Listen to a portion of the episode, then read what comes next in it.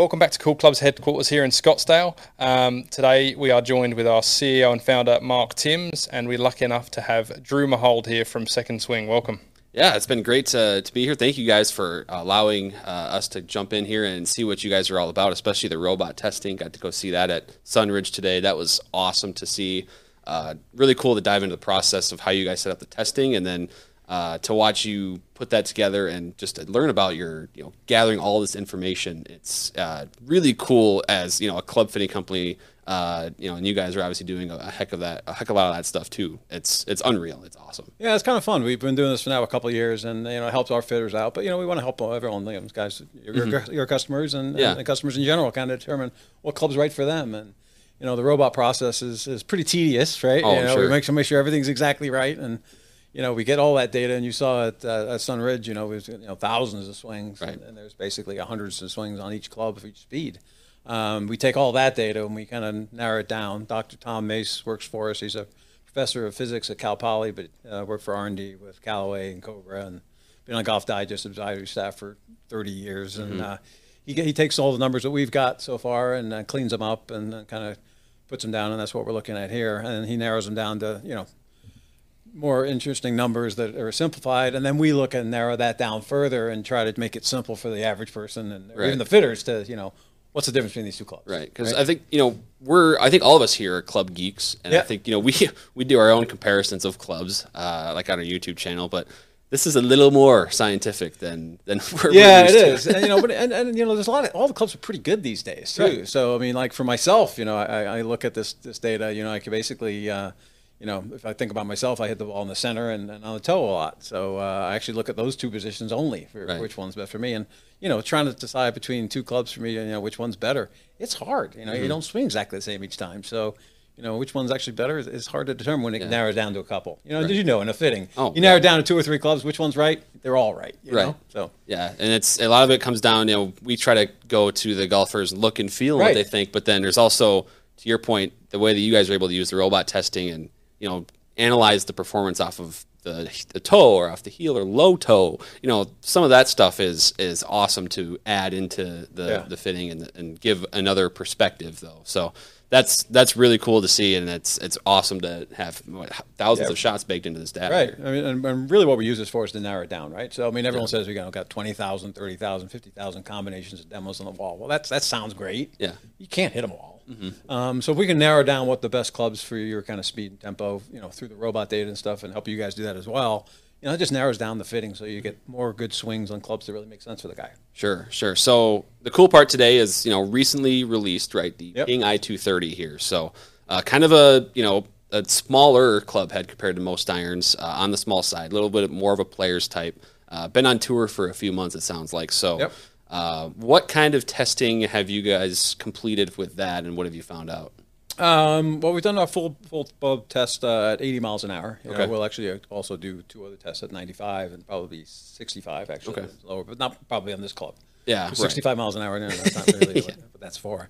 But, we'll do more testing on that as well. But, that's it. We really got pretty good information on this one. It's tested out fantastic, and we'll show you some of the numbers.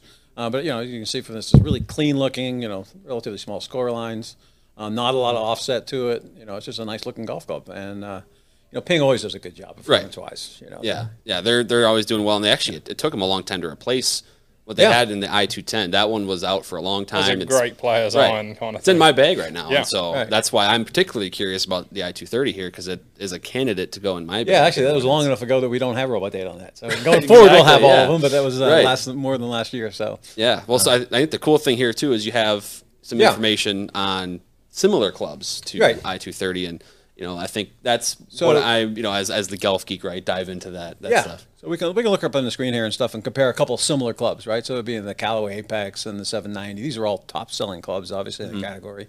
There's no right or wrong here. You look at, carry distance, you'd say, well, that's not great, but, you got to take loft into account, right? Exactly. A 790 is 26.5 degree 6 iron, and these guys are at 29.5. So it's almost a full club weaker. So we don't really worry about that too much. More I'm interested in what we'll look at is the plots and stuff, and how far off center they are. Yeah. To me, but some people need distance or height, and obviously some of these spin a little more and go a little further. But they're all pretty good golf clubs. Mm-hmm. Well, if you're thinking about the guy that's going to have this in your hand, like you said, it's not going to be the 65-mile-an-hour guy. No. It's going to be a decent player who wants to launch it and spin it and stick it on a green. And, you know, that's what it does. It's one of the highest spinning models out of those comparisons. Yeah. It's landing at one of the steepest angles, so you've got complete stopping power and control over that iron. Mm-hmm. You definitely do. There's some other clubs in here that are longer, but they're not going to stop as quickly. So, you know, there's trade-offs on everything, right? Yeah. So. Yeah. It depends on who walks in the door that day. If you want the old guy that wants to just bomb it, you're like, okay, and then maybe let's try something different.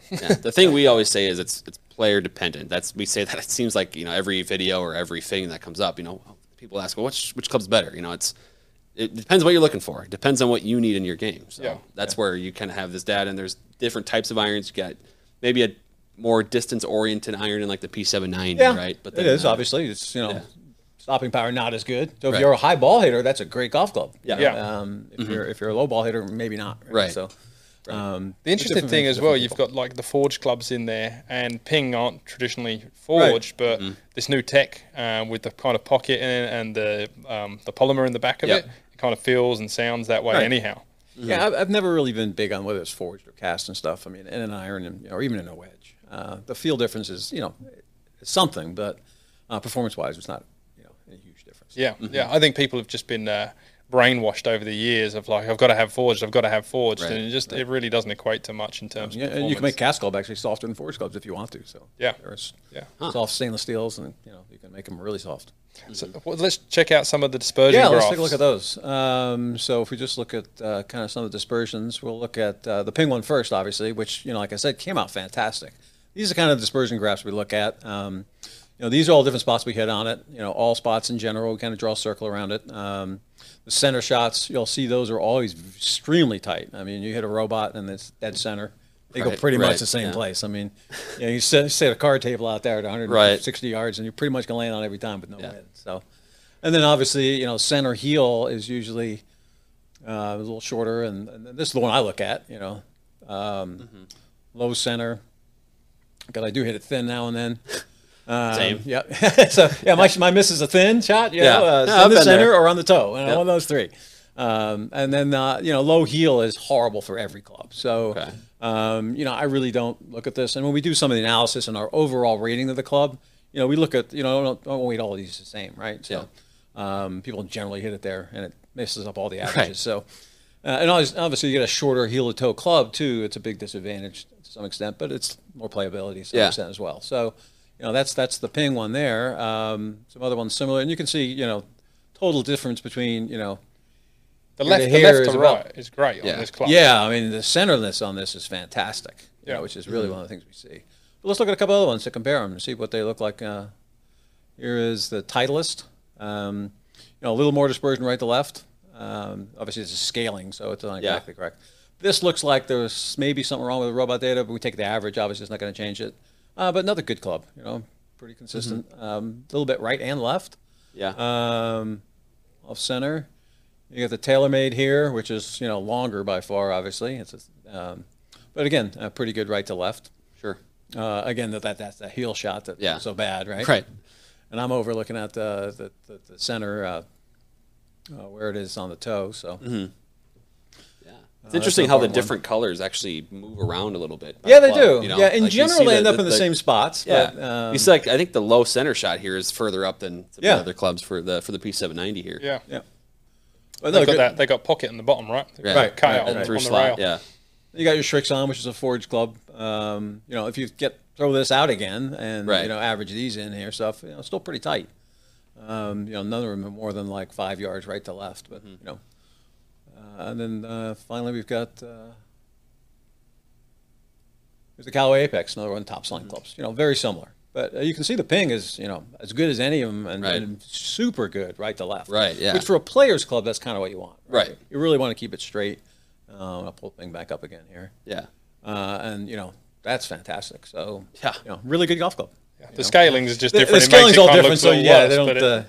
that's amazing. Yeah. Yeah. But that's a really good golf club. So yeah, I was impressed. Yeah. And I mean, this is some next level stuff that I think the viewers that watch us and watch our testing, like we haven't done this, you know, we haven't gone to the different locations on the face and been able to take the data like that. So to see that is really cool. And I it opens up so many doors, I'm sure, for you guys and, and fittings, and we got some ideas coming through to use this a little more effectively. But you know, if you're out there, and we're going to start publishing this data in some fashion for the general public to see, and you know where you strike it predominantly, you're going to be able to go into a shop and like, okay, these are the two that I want to hit, and it's going to give you a much better chance than having no data. You know, it's ultimately cool. It's going to allow fitters too to just have even more confidence in the club that they end up putting in a player's bag, right? So, and looks like the more tools the fitters have, right? The more they can kind of figure out which one's the right one. It's difficult to narrow down. You know, it's one thing to do a fitting for Titleist only, and it's pretty easy to figure out which club you want. Right. But, when you got 6 or 7 brands that come into play, you know, it's hard to narrow those down. Yeah, and then it's even, you know, the player that might think going in, oh, I think I'm going to probably get fit for Mizuno, or I'm going to get fit for TaylorMade in this, and then they end up hitting all the shots, getting the data, and they see that there's actually a model or two that's much better for them. Yeah, and so it does happen now and then. Yeah, that happens. That happened to me a couple of years ago. So, but looks like, I mean, really good stuff here for i230 in comparison to these other models. It's definitely a club I'm going to give a shot. It looks good to me, and well, it's the first time I've seen the data, and I really like the look of that. And I kind of looked at some of the comparison data before we came in today, just on what they were talking Ping's press release on i230 versus this i210, and it's kind of. They've changed the shape for what I think is a better player. They've slimmed out the top of the bag, and the bottom of the bag still looks the same. So definitely worth a look. Right. Yeah, I know. I will be looking at it for sure. And I mean, this data is definitely helping me too. It's giving me a little more confidence. Now you really have to look at it. Maybe I really need to put that low heel shot's not so bad. Exactly. Well, awesome. Thanks for coming out, guys. Hope you enjoyed your time here. Appreciate you coming through. Thanks for having me. And this has been awesome. So kudos to you guys for setting this all up. The robot testing. It's gonna be a huge win for the golf industry as a whole, I think. Yeah, we want you know, not just to keep it all to ourselves. We're gonna share it with everybody and hopefully help everybody get fit about it, right? Awesome. That's great to hear. Your stores and our stores and everywhere. Yeah. Perfect. Well, thank you guys again for having me. This has been fantastic. All right. Appreciate it. See you again soon. Yeah. Oh, yeah. Cheers.